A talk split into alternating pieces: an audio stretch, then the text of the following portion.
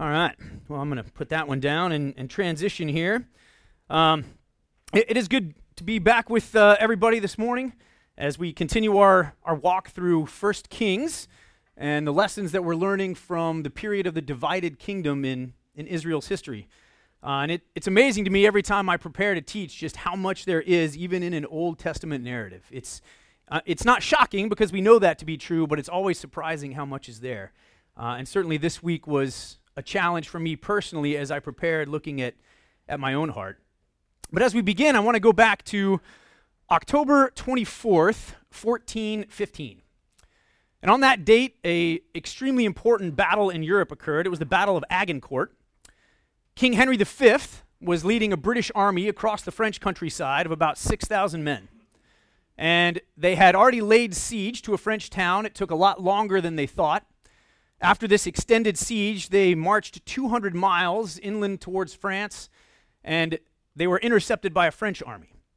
Now, the French army, unlike the British, was fresh. They weren't tired, they weren't coming off a siege or a 200 mile march. The British were suffering from disease, they were far from home, but the French were fresh, they were healthy, they were fighting on their own turf, and there was 30,000 of them, so they outnumbered the British 5 to 1. All of the tactical advantages were in the French court. This should have been an easy victory. They were set up for success. Unfortunately, the outcome for the French was quite different. The English set up their line in the middle of a field between two small hills by the city of, of Agincourt, just to the east.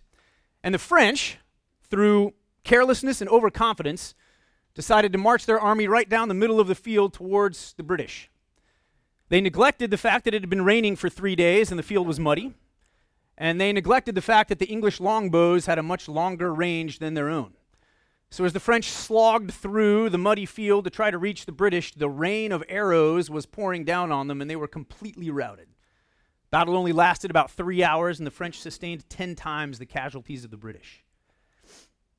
They were spectacularly defeated by a combination of careless tactics and overconfidence. That's exactly what we're going to see today as we look at the reign of Rehoboam the last three chapters that we've been studying, all the way from the middle of chapter 11 through the middle of chapter 14, have focused on Jeroboam in the north. Right? The, the ten tribes that were separated, uh, referred to as the kingdom of Israel. And, and now the author turns his attention back to the southern kingdom of Judah. And while Jeroboam got three chapters, Rehoboam in the south gets 10 verses. That's what we're going to look at today. 1 Kings 14, 21 through 31.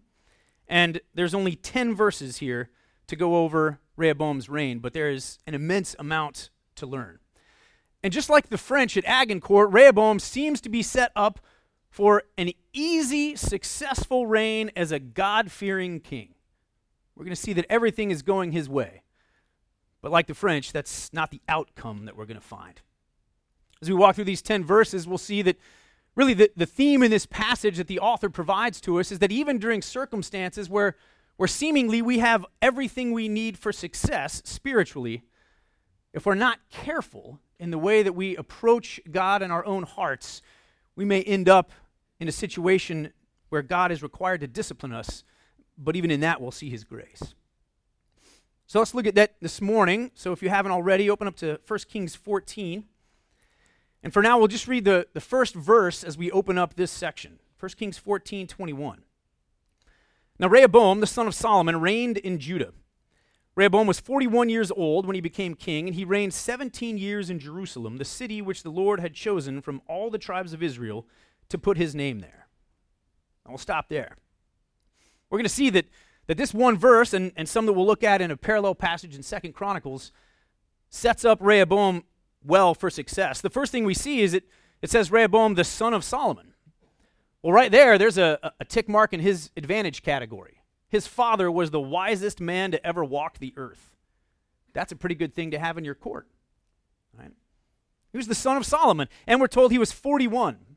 Unlike some of the kings who came to the throne when they were really young and inexperienced, Rehoboam is 41. He's old enough to have some life experience, to have developed some wisdom, not only of his own, but he's old enough to have learned from Solomon's wisdom when Solomon was still young and following after the Lord wholeheartedly. We know in his later days he, he departed from that, but Rehoboam's old enough to have seen him when he was following the Lord. Now, what about his grandfather? Rehoboam's grandfather was, was a legend in Israel, King David. So he's got David, who wrote the Psalms, and Solomon, who wrote the Proverbs, all that he was brought up with. So he has all of that in his toolkit to reign as a king. Things like Psalm 25 14, written by his grandfather. The friendship of the Lord is for those who fear him, and he makes known to them his covenant. My eyes are ever toward the Lord, for he will pluck my feet out of the net. Or Proverbs 21 30, written by his father. No wisdom, no understanding, no counsel can avail against the Lord. The horse is made ready for the day of battle, but the victory belongs to the Lord. This is the earthly legacy that Rehoboam has to draw on. But even more, really, than the earthly legacy is the divine presence. In verse 21, we're told not only was he the son of Solomon at 41 years old, but it says he reigned 17 years in Jerusalem, the city which the Lord had chosen from all the tribes of Israel to put his name there. That's an important description of, the, of Jerusalem, but why does the author give it? He's writing to a Jewish audience. He doesn't have to describe what Jerusalem is, they're well acquainted with how important it is. Why does he say this? He's reminding them that Rehoboam, unlike Jeroboam in the north, reigned in the very city where God had a tangible physical presence in the temple. The temple sat at the, the top of the hill in Jerusalem where everyone looked up to it and could see it. And if you remember from 1 Kings 8, when we studied the life of Solomon, after Solomon dedicated the temple, the glory cloud of the Lord resided in the temple. 1 Kings 8:10 says, "When the priests came out of the holy place, a cloud filled the house of the Lord, so that the priests could not stand to minister because of the cloud, for the glory of the Lord filled the house of the Lord. That was still the case in Rehoboam's day. And if you recall from 1 Kings chapter 6, when the temple was constructed, there were slits in the top of it so that the glory cloud and the smoke from the temple would emanate from the temple, and it could be seen all throughout the city of Jerusalem. God wanted his people to know he was there and he was with them. And this is the location in which Rehoboam is reigning. That's an important bonus. So we had a, a divine presence. Now, for the rest of these, we're going to turn over to a parallel passage in Second Chronicles. If you have something to mark that, go ahead and do so. Scrap a paper, a pen. We're going to be flipping back and forth between the two. Parallel, chron- or parallel passage in Second Chronicles, we'll be reading the end of chapter 11 and, and later on the first part of chapter 12. For now, if you'll look at uh, First Chronicles, or Second Chronicles rather, 11, beginning in verse 5 we read this Rehoboam lived in Jerusalem and built cities for defense in Judah. Thus he built Bethlehem, Etam, Tekoa, Bethzur, Soko, Adullam, Gath, Mareshah, Ziph, Adoraim, Lachish, Azekah, Zorah, Aijalon, and Hebron, which are fortified cities in Judah and in Benjamin. He also strengthened the fortresses and put officers in them and stores of food, oil, and wine. He put shields and spears in every city and strengthened them greatly so he held Judah and Benjamin. What we see here is that not only did Rehoboam reign in a place with a divine presence, but he had a defended position. He built Judah up to be militarily untouchable. He built all these fortresses, he stocked them with, with weapons of war and with officers of a standing military. He could do this, again, thanks to his father and grandfather, because David and Solomon were both extremely wealthy and had amassed a ton of resources. At this point, under Solomon, Israel was the wealthiest nation in the area.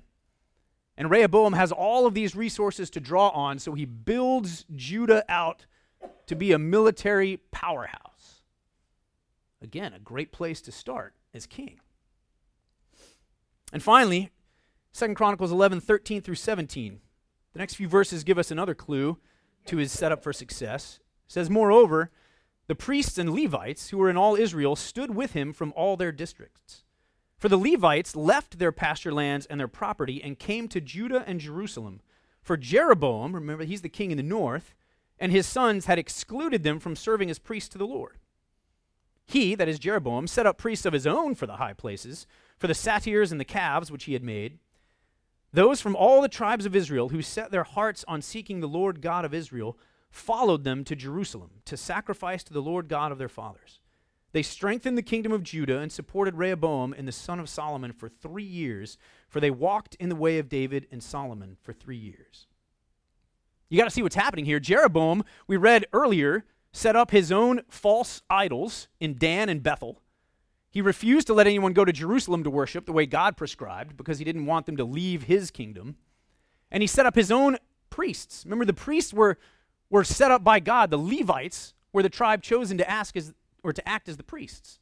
And they didn't have their own territory. Recall that when Israel came into the promised land and, and all the tribes were given land, the Levites didn't get any. Instead, what they got were 48 cities that would be their own cities, four in each of the other tribes, and that's where they lived so that they could minister to the whole nation. The Levites had two primary duties. The first was to carry out the sacrificial system prescribed in the Mosaic Law. But for that, they had to go to Jerusalem. The second major duty was to teach the law to the people of Israel. But what you have now is because Jeroboam has set up false priests, all of the Levites in the northern 10 tribes are leaving and immigrating to Judah. They're fleeing the northern kingdom. And as they go, we're told that all of those from the tribes of Israel who set their hearts on seeking the Lord God of Israel followed them. So all the priests that God ordained are leaving Israel and moving south into Judah. And all the people in Israel in the north that are devoted to worshiping God the way that he said they should worship him, rather than the way Jeroboam said, are going with them. There's a mass influx to Rehoboam's kingdom of every priest and devoted person in the northern kingdom a huge immigration of God fearing, devoted people. That's his third setup for success. You can't get any better than this. He's reigning in a city where God chose to put a tangible reminder of his presence. He has resources aplenty and has built the kingdom out to be militarily secure. And he has a people that is defined by a, huge immigration of Levites and, and those devoted to the Lord. What a setup. The next several verses should just say, and Rehoboam served the Lord faithfully. Next story. It's not quite what we find. The next thing we're going to see in the next observation in this passage is the consequences of comfort and carelessness. Turn back to our primary passage in 1 Kings 14.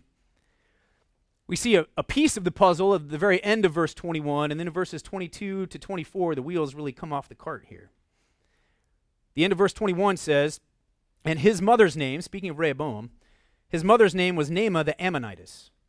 Judah did evil in the sight of the Lord, and they provoked him to jealousy more than all that their fathers had done with the sins which they committed. For they also built for themselves high places and sacred pillars and asherim on every high hill and, sac- oh, and beneath every luxuriant tree. There were also male cult prostitutes in the land they did according to all the abominations of the nations which the Lord dispossessed before the sons of Israel. Well, that's not exactly the outcome one would expect from the setup that Rehoboam was given, is it? All of those things he had to his advantage, and this is what we see happening. The, the first piece there at the end of verse 21, Rehoboam's mother's name was Naamah the Ammonitess. She was not a Jew. This was one of the many wives Solomon took from the nations surrounding the nation of Israel, which was forbidden by God. And in Ammon, they served the god Moloch. If you recall, when we studied through 1 Kings 11, Solomon, at the end of his life, when he deviated from being devoted wholeheartedly to the Lord, built a temple to Moloch. So Rehoboam's mother certainly has an influence on the direction of his heart in worship. She's an Ammonitess, not an Israelite. So part of this unfortunate outcome that we see is, is his mother, but it's not just that. We're told that they provoked God to jealousy. And we got to take a minute to remember how God saw his relationship with his people. It wasn't just a, a king to subordinate relationship or a, a leader to follower relationship. God saw his people as his bride. We read this in Jeremiah 2, verses 1 and 2. The word of the Lord came to me, saying, Go and proclaim in the hearing of Jerusalem, Thus says the Lord, I remember the devotion of your youth, your love as a bride. And even more direct in Isaiah 62, 4b and 5b, God speaking through Isaiah to the Israelites says, But you shall be called, My delight is in her, and your land shall be called married. For the Lord delights in you, as the bridegroom rejoices over the bride, so shall your God rejoice over you. God saw his people as a bride. So their idolatry that we see in verses 22 to 24 was a personal act of infidelity against God, and that's how he saw it. But not only did they provoke him to jealousy because of their, their spiritual infidelity, but verse 22 says they provoked him to jealousy more than all that their fathers had done. Now we can read over that and just be like, okay, it was bad. No, it was really bad. This was not the first time Israel had fallen into idolatry. This had happened many times, but under Rehoboam, it was worse than everything in the past. If you recall, I mean, as soon as the Israelites left Egypt, right, they, they undergo the, the 10 plagues and the Exodus, right, this unbelievable display of God's sovereign covenant power. And they'd barely been gone, and they get to Mount Sinai, and Moses is up there for 40 days. So, what does everyone at the bottom of the mountain do? They worship a golden calf, right? Really? That didn't take long. And it doesn't stop there. After the wilderness wanderings, they get into the promised land. God again miraculously delivers them a kingdom with things like the Battle of Jericho, where it's obvious that it's not the Israelites' military might that is delivering this kingdom to them, it's God. And yet, we read in Judges 2:12, and they forsook the Lord, the God of their fathers, who had brought them out of the land of Egypt, and followed other gods from among the gods of the peoples who were around them, and bowed themselves down to them. Thus they provoked the Lord to anger. That was the beginning of the book of Judges, and you guys know the rest of the book of Judges is the same. It's a repeated cycle of Israel leaving faithfulness to God and God bringing somebody to correct them and bring their hearts back to Him. And then they leave again, and then He brings another nation and corrects them.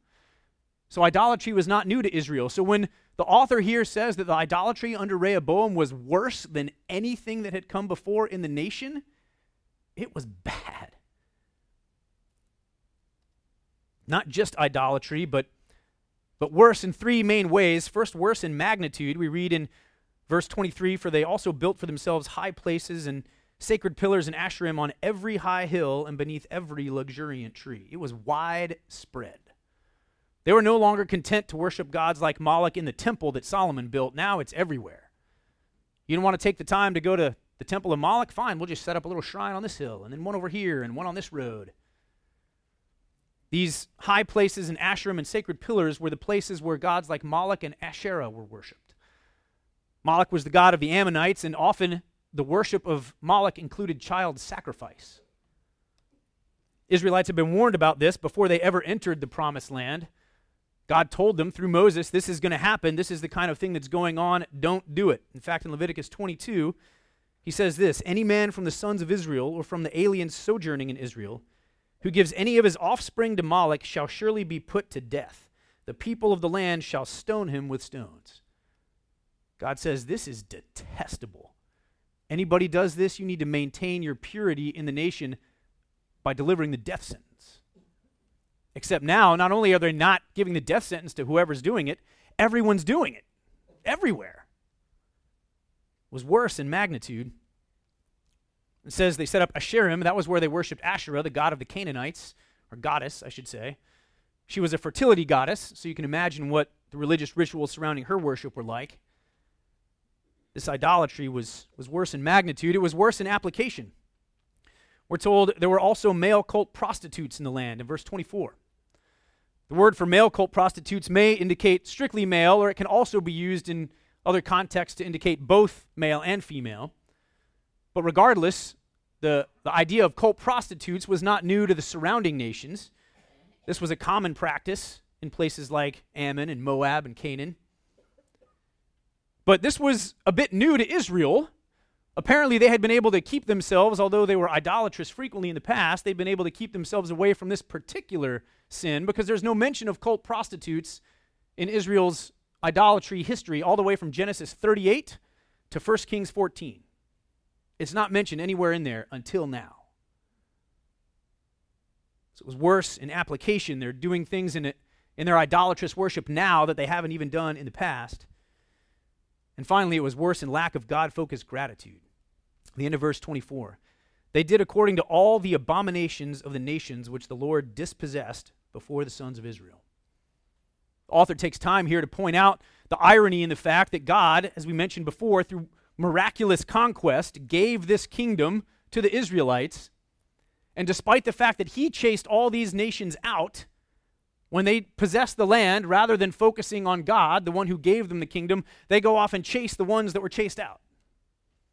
I mean, you think about this. This is like a, a father waking up in the middle of the night and, and hearing robbers in the house downstairs, right? He's upstairs with his wife and kids. He hears robbers in the house, and, and he knows, you know, if these robbers think they're going to get caught, they're, they're going to get violent, right? They may hurt my family if, if it means they might get caught. So he goes downstairs to confront them. He goes downstairs, confronts the robbers through his, his own service to his family, chases them off, right? He, he walks outside and watches them run down the street after he's chased them off.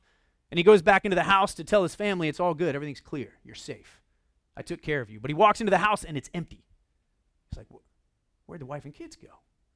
And he walks back outside to the street, and up the street where the criminals fled, he sees his wife and children running up the street, yelling after the criminals and asking if they can join their gang.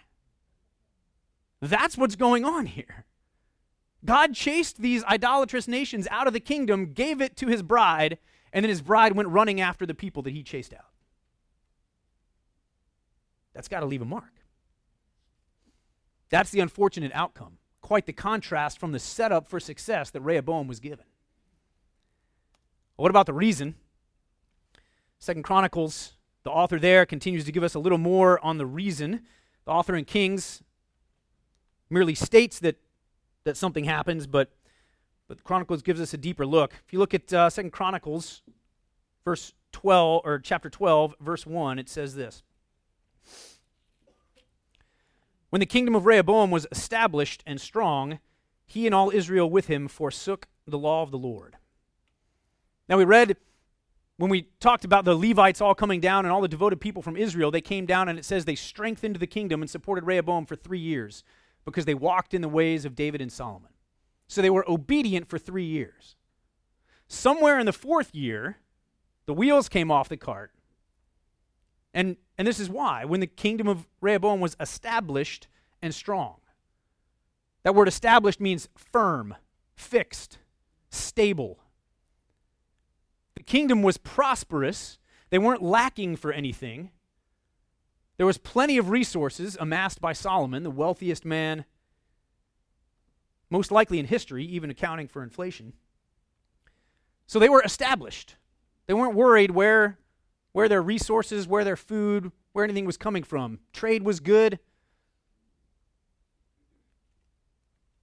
So they're prosperous. And then it says when they were established and strong. And that word means exactly what you think it would mean. And that goes back to Rehoboam building all these fortresses and equipping a standing army. So they were secure. Right? So they were comfortable. It says when they were established and strong, they forsook the Lord. They got comfortable. Things are going well. We've got wealth, we've got trade, we've got prosperity, and we've got security. Everything's good. Now, I doubt it was a conscious choice. They probably likely didn't say, We don't need Yahweh anymore now that we have resources and we have all these fortresses. Rather, it was likely just a, a slow shift of forgetting to rely on God. They relied on Him early in the reign, but after things were really up and going, eh, they just kind of went elsewhere for their reliance and their security. One commentator put it this way as, as long as Rehoboam thought his throne tottered, he kept to his duty that he might make God his friend. But when he found the kingdom stood firmly, he thought he had no more occasion for religion. He was safe enough without it. Now, this wasn't new. God actually warned the Israelites this was going to happen again before they ever entered the promised land. there's so much prophecy fulfillment in Kings. If you go back and look at what God told them was going to happen in Deuteronomy, and then you look at what happens in the account of 1st and 2nd Kings, it's all fulfilled. Deuteronomy 31:20, God says this, "For when I bring my people into the land flowing with milk and honey, which I swore to their fathers, and they have eaten and are satisfied and become prosperous, then they will turn to other gods and serve them and spurn me and break my covenant." Not surprising to God that comfort would have this kind of a result. That's one of the reasons for this unfortunate outcome. The other is carelessness. Look down at chapter 12 verse 14 in 2nd Chronicles. 12:14. Summing up Rehoboam's reign here, the author of Chronicles says this, he did evil because he did not set his heart to seek the Lord. He was spiritually careless. He didn't set his heart to seek the Lord. That word set means firm, established, secure. Sound familiar? It's the exact same word that's used in chapter 12, verse 1, when it says his kingdom was established. It was set, it was fixed. Same word. So we have the fact that Rehoboam's kingdom was established, but his heart was not. He wasn't committed to following Yahweh. He may have done it for the first couple years when he wasn't sure how things were going to shake out, but he wasn't committed. So as soon as things looked like they were working out okay, he lost his focus. He was spiritually careless. Remember when we studied 1 Kings 11, we talked about how Solomon's heart wandered. He didn't cease to worship Yahweh, he just added worship of other gods to it. Rehoboam is doing the same thing. He's neglecting to make sure that his to worship list has one and only one item on it the God of his fathers, Abraham, Isaac, and Jacob. That should be the only thing on his worship list, and it was not. He didn't set his heart, he didn't take pains, take care. He was not careful and diligent to seek the Lord, and so we're told he did evil. So, what's the application for this first part for us? Understand that you and I are set up for spiritual success the same way Rehoboam. We have all of the same advantages. Think about it. Rehoboam was in Jerusalem with God's divine presence there. The author makes sure he, he reminds us of that. The fact that you're in this room this morning means you are attending a biblically sound, doctrinally secure, God fearing church. We're told when two or three are gathered in Christ's name, he's in their midst. You are in the same kind of divine presence that Rehoboam was reigning in just by sitting here this morning. He was militarily secure, his external circumstances were solid. So are ours. We may not think about it that way all the time. We may wish we had more money or more this or more that, but when you woke up this morning, you didn't wonder where your next meal was coming from. When you got ready to come here to church, you didn't have to wonder if you had anything to wear. In fact, there was probably angst on which one of the things you were going to wear. And when you parked in the parking lot this morning to walk in here, you didn't think, I wonder if this is the week I get arrested for going to church. We're secure. Our external circumstances, just like Rehoboam, are established. We have that same kind of security. Remember, his third setup was a devoted people. He was surrounded by all the Levites and the devoted worshipers who flooded in from the northern kingdom of Israel. Again, by the fact that you're sitting in this room, you are surrounded by God fearing people as well. We're set up for success, and that's a good thing. And yet, Rehoboam led Judah into the worst apostasy and idolatry the country had ever known. The setup is a blessing, but it's not a guarantee. We saw why Rehoboam failed. We have to make sure we're not doing the same thing. We have to be careful. Comfort breeds self sufficiency. You and I, like Rehoboam and everyone in Judah at the time, were comfortable. We are prosperous, despite the fact that there may be various ways to define that. In the big picture, we are all prosperous and we are secure in our environment and where we live. Comfort can breed self sufficiency. Again, not not intentionally. I don't think anyone in this room would say, I no longer have a need for God. No, what happens is we just forget to rely on Him. We're relying on our bank account, on the fact that our kids are doing well in school, on the fact that we, we have a good church to go to. And we rely on all those circumstances, but we don't set our heart to seek the Lord. We can become careless in our spiritual negligence, just the same way that Rehoboam did. You know, our hearts are made to worship. That's how God designed them. They're going to. They're kind of like a fire hose. You guys ever seen pictures or movies of firemen wielding a fire hose? There's a ton of pressure that comes out of that thing. So whenever they do it, there's more than one person on the hose. Right, they have to have multiple guys to make sure that that hose is directed where it needs to go at the fire. If they don't and it gets out of control, it's going to spray wherever it wants to. Now they got to go chase it down and redirect it back to where it should be. That's what our hearts are like. They're going to worship.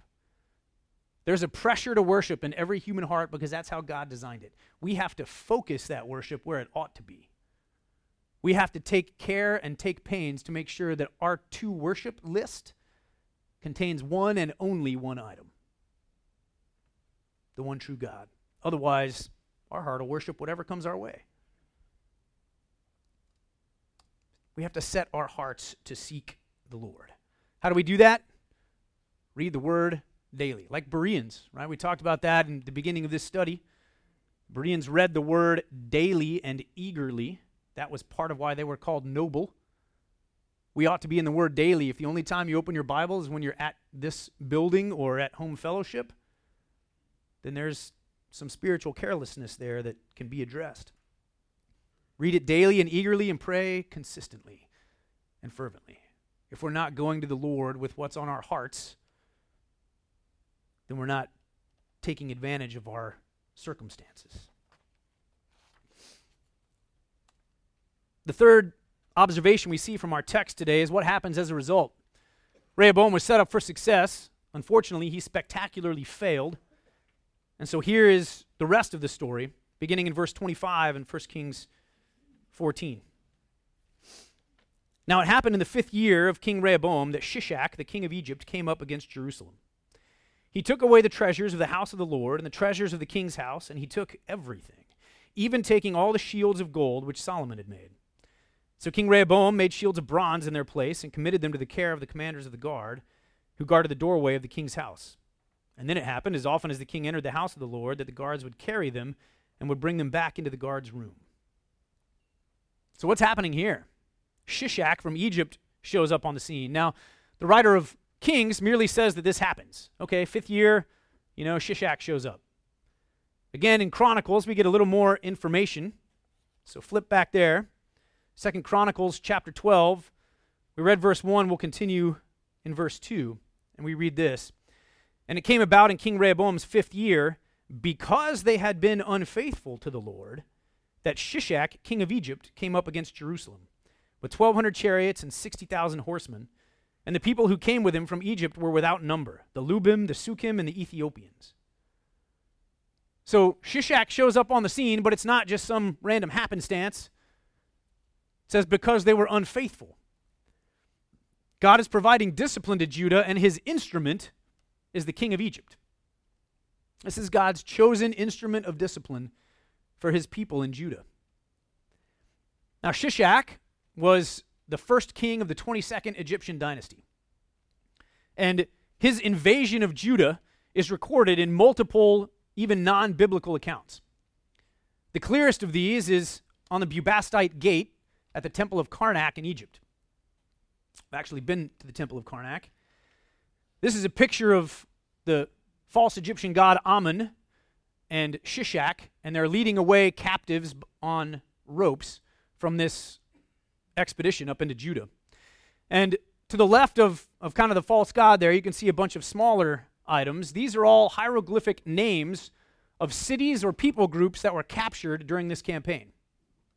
And there are numerous Judean cities listed on this wall in Egypt that verify Shishak's campaign up into Judah.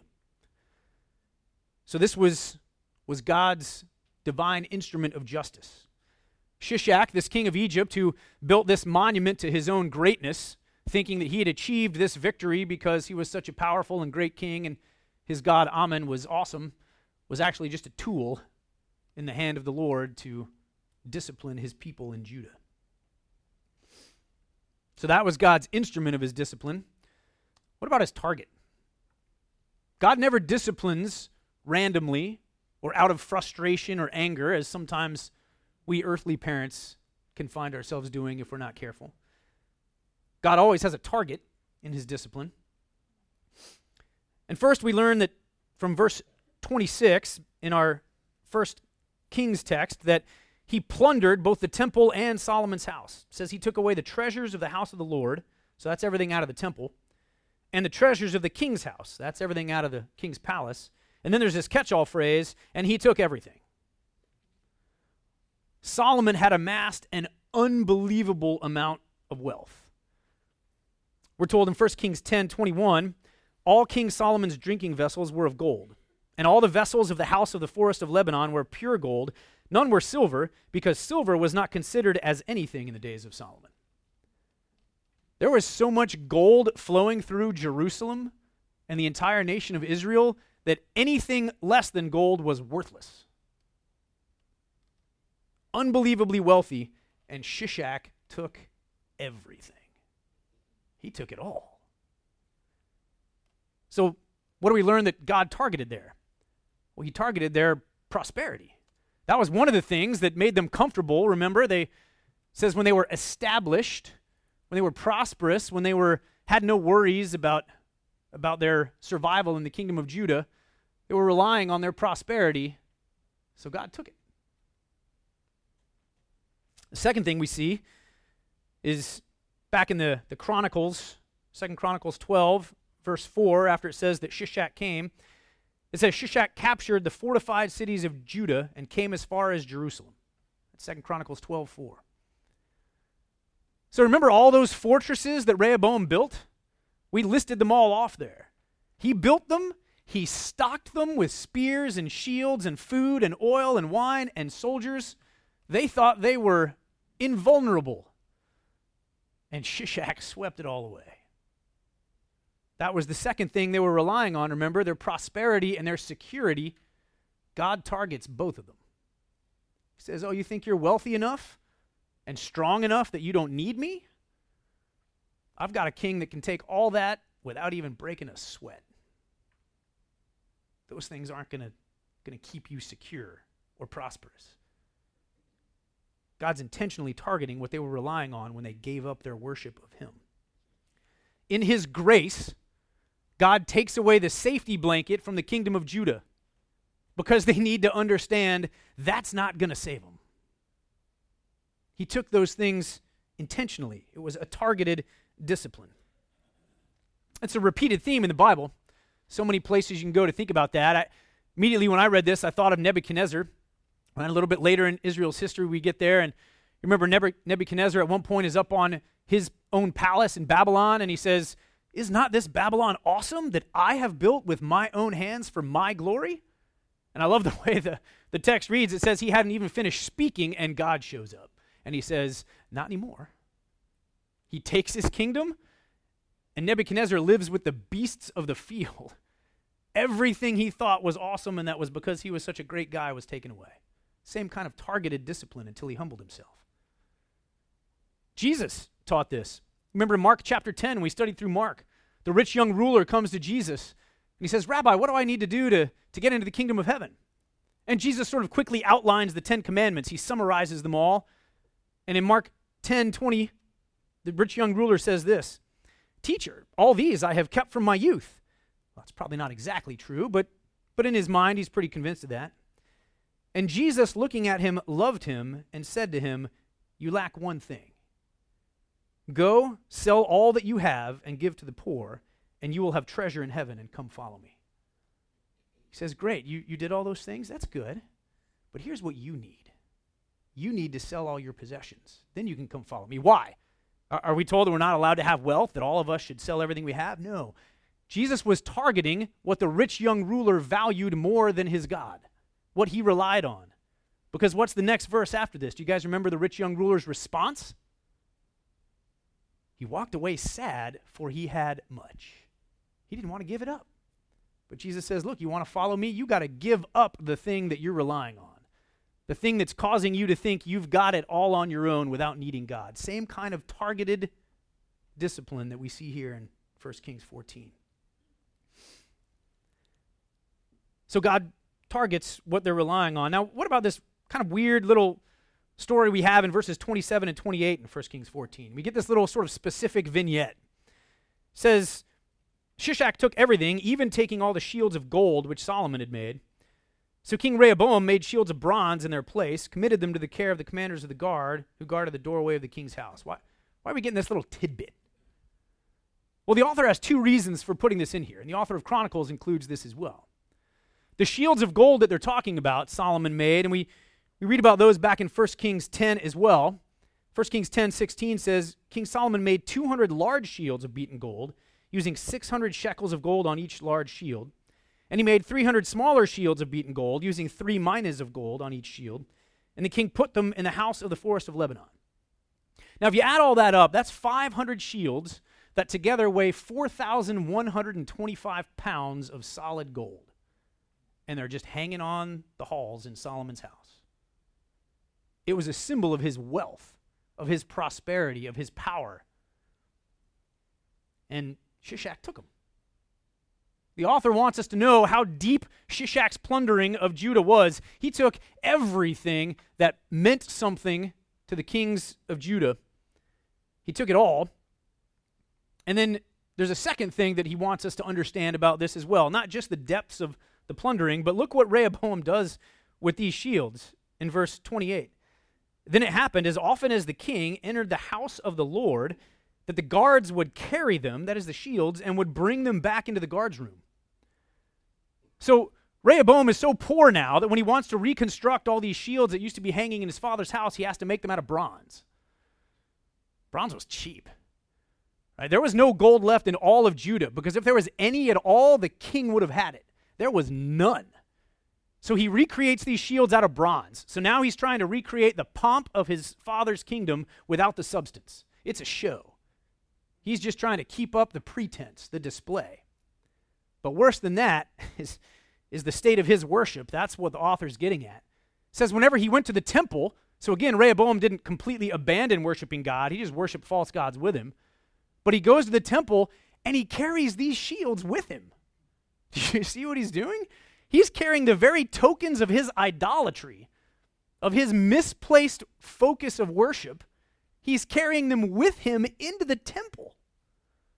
He wants to keep up this show so much that when he walks from the, the king's palace into the temple, he has his guards carry these 500 bronze fake shields. His heart is not in the right place. His worship is all show and no substance. That's what the author wants us to see. So, this is a bad time.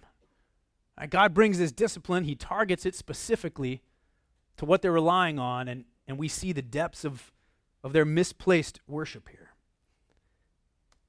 But here's where the good part comes, right? This is all sort of depressing after Rehoboam's set up for success, right? Man, everything is failing spectacularly. But here's where we see God show up on the scene. And, and this was awesome as, as I studied through this. In the Second Chronicles account, we, we get a little bit more of, of what happens when Shishak shows up. The author of Kings doesn't give us this part, but Second Chronicles chapter 12, continuing with verse 5, says this Then Shemaiah the prophet came to Rehoboam and the princes of Judah who had gathered at Jerusalem because of Shishak. So so Shishak came up from the south. Here's a map. He's coming up from Egypt in the south. He comes up. He's come all the way up here to Jerusalem. This is the northern border of Judah, right? All that's Israel. So as Shishak comes up from the south, everybody keeps retreating from fortress to fortress. Finally, they all end up in Jerusalem. This is the last fortified city that Judah has that Shishak hasn't destroyed. So all the leaders and, and King Rehoboam are in Jerusalem. God sends Shemaiah to them, the prophet, and says this Thus says the Lord you have forsaken me, so I also have forsaken you to Shishak. So the princes of Israel and the king humbled themselves and said, The Lord is righteous. When the Lord saw that they humbled themselves, the word of the Lord came to Shemaiah, saying, They have humbled themselves, so I will not destroy them, but I will grant them some measure of deliverance, and my wrath shall not be poured out on Jerusalem by means of Shishak but they will become his slaves so that they may learn the difference between my service and the service of the kingdoms of the countries. This is a phenomenal account. Right? I mean, when we just read that Shishak comes up and sort of destroys everything and takes it all, we're like, well, yeah, Rehoboam was a bad guy. He's a terrible king. Right? The, the whole country's in idolatry, so yeah, it sounds about right. Judah gets spanked. No, that's not all that's happening. Right? So the, Shishak has come all the way north. Everybody's cowering in fear in Jerusalem because all the fortresses meant nothing. And God sends the prophet and says, Look, I'm going to give you an explanation of what's going on. We see God's kindness in this. He offers them an explanation. He owes them none. But he offers them one. He says, Look, I'm doing this because you deserted me. So I'm going to show you what your life really would look like without me. I'm giving you up to Shishak. Now, why would God do this? What's his point here? His point is it's an opportunity for repentance. In his kindness, before he completely obliterates them, he gives them an opportunity to repent and go, Whoa, we messed up. Now, we might think, based on the, the verses we've already read, that, that Rehoboam would sort of ignore it and move on, but he doesn't. He actually repents. He and the leaders of Jerusalem humble themselves. That means they admit that they were in the wrong. And it says their response is, The Lord is righteous. Not only are they admitting they were wrong, they're admitting that God was right. They say, Yeah, look, this is just. We did abandon you. And, and so this is, this is a just response. We see God's kindness and we're kind of shocked at, at Rehoboam's response. But not just God's kindness. The next thing we see is his mercy because he says, Then I won't destroy you. He relents. In his mercy, despite the fact that the, the kingdom has been involved in rampant and detestable idolatry, when they relent and humble themselves now, God says, Okay, I won't destroy you. And it says, I will grant them some measure of deliverance. What a great word. That word is actually translated escaped remnant in other parts of the Bible that you can probably put it to. God has done this all throughout the history of his people. He always preserves a remnant. Through the flood, through the famine in Canaan when he sent Joseph to Egypt, as he brings them out of Egypt, there, there's always a deliverance there. This is God's mercy on display. Next, we see his patience because he says, I will grant them some measure of deliverance, and my wrath shall not be poured out on Jerusalem by means of Shishak. Understand what he's saying there. saying, My wrath is coming on Jerusalem. It just won't be by Shishak now. The implication in the language is, is clear that had they not humbled themselves, Shishak was going to wipe out Jerusalem just like all the rest of the fortified cities. But they humbled themselves, and he says, My wrath against Jerusalem will not come by means of Shishak. It's coming because he's a just God and because they need it to steer their hearts back to the worship of him and him alone. But he's patient, so he says, It's only going to come when the time is right, and because you just humbled yourself, that time is not now. God's patience. It's amazing on display here. But finally, his purpose he has a purpose in his discipline as well. Not only was it targeted, but it was purposeful. He says in verse 8 there in 2 Chronicles 12, but they will become his slaves so that they may learn the difference between my service and the service of the kingdoms of the countries. Again, God doesn't discipline just out of frustration and, and whim. He's teaching them. Look, you abandoned me, and this is what results when I'm not with you, when you're not following me, this is what your life looks like. You're going to be slaves to Shishak for several years. And that's what happened. Shishak remained in Judah with garrisons and some of his forces for several years. And then after several years, he retreated, and all the Egyptians went back to Egypt. But for several years, Judah was enslaved to Egypt. Now, think about what this meant to the Israelites.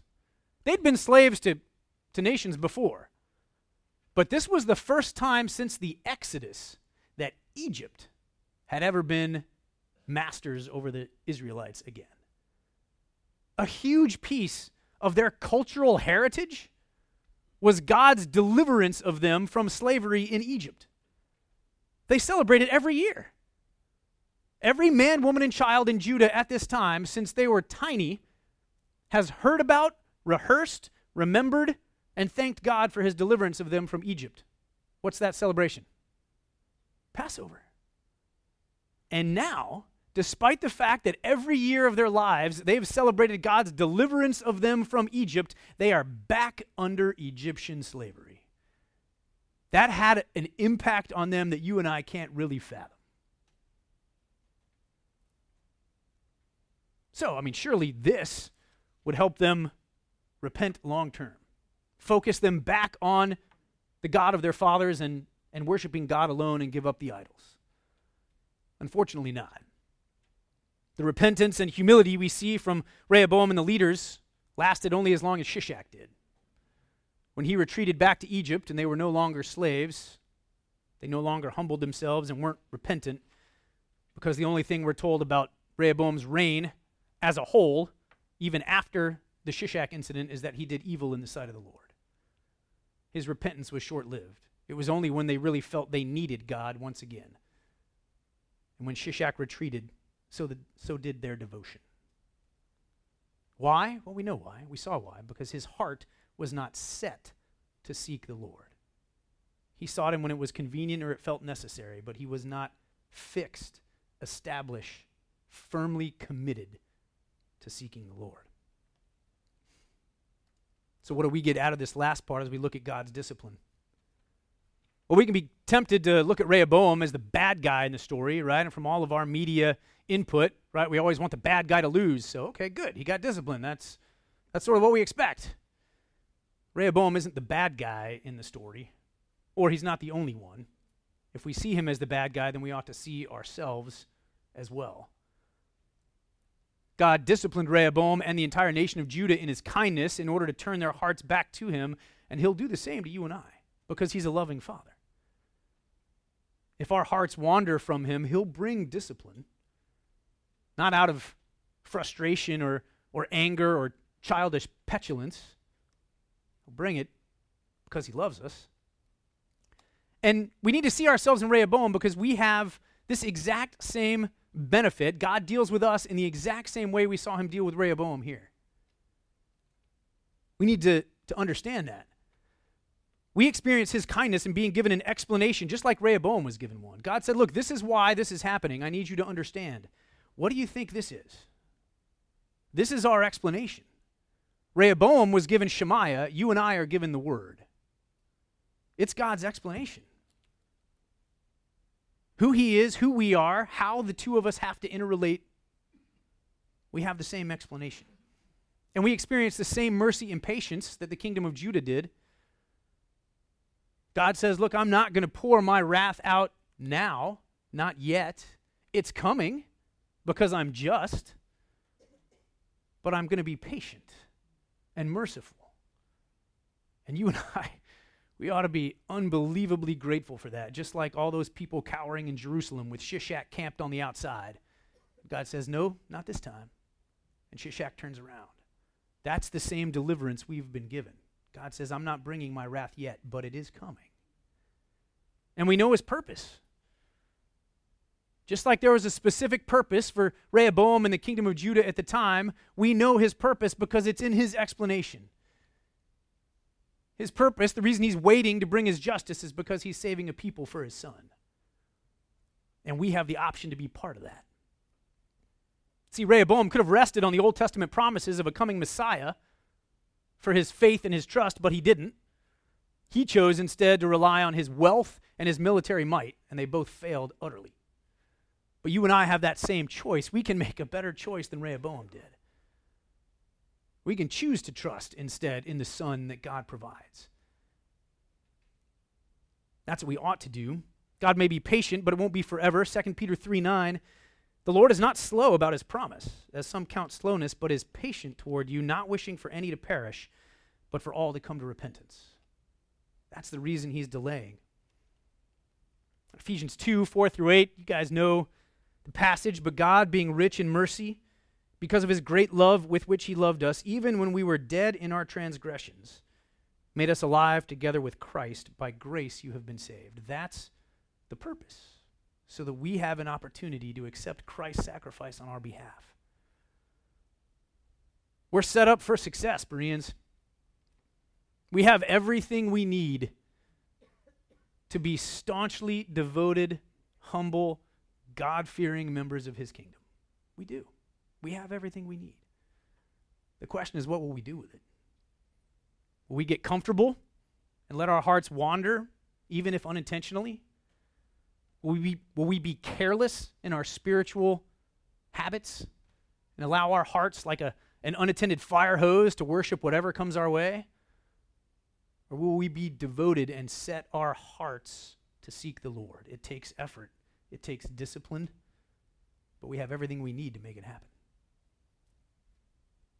If you're here this morning and you're not one of those that has trusted in Christ and has begun that journey of setting your hearts to seek Him, then I, pray that you would see that the discipline is coming. Out of His justice and His kindness, discipline is coming. But you have a choice. For those that have, we're on that road. We've chosen to follow Christ. May we not become lazy in our comfort and careless in our diligence. May we continually seek every day, daily, to set our hearts to seek the Lord, or it will wander. Let's pray. Heavenly and gracious Father, God, we praise you for what we find in your word. For in this account of, of your blessings to a nation and a king, squandered as they relied only on, on themselves and the prosperity and the security that they had drummed up in their own minds. God, we admit and confess that we are culpable of the same issue. That we often become comfortable in our prosperity and our security based on the circumstances which you have given us as a blessing. And Father, we admit that we can become careless. Lord, we humble ourselves before you and ask that you would help us to set our hearts to seek you and you alone. That we would not add anything to what we worship, but that you would reside as the only item on our to worship list. That we would read your word, the explanation you've given us daily and eagerly, so that we can understand your reasonings and your holiness and the depths of our need for you. May we be grateful for your mercy and your patience and not pouring out your wrath, but giving us time to repent. And Father, we thank you that your purpose is to save a people for your Son, and that we have the unbelievable blessing of being able to be a part of that people. We thank you and pray that you would direct our hearts today, even as we spend the rest of our Lord's Day going to the service or going home, that, that you would direct our hearts even today towards you. And we thank you for giving us the Spirit to do so. Pray these things in Jesus' name.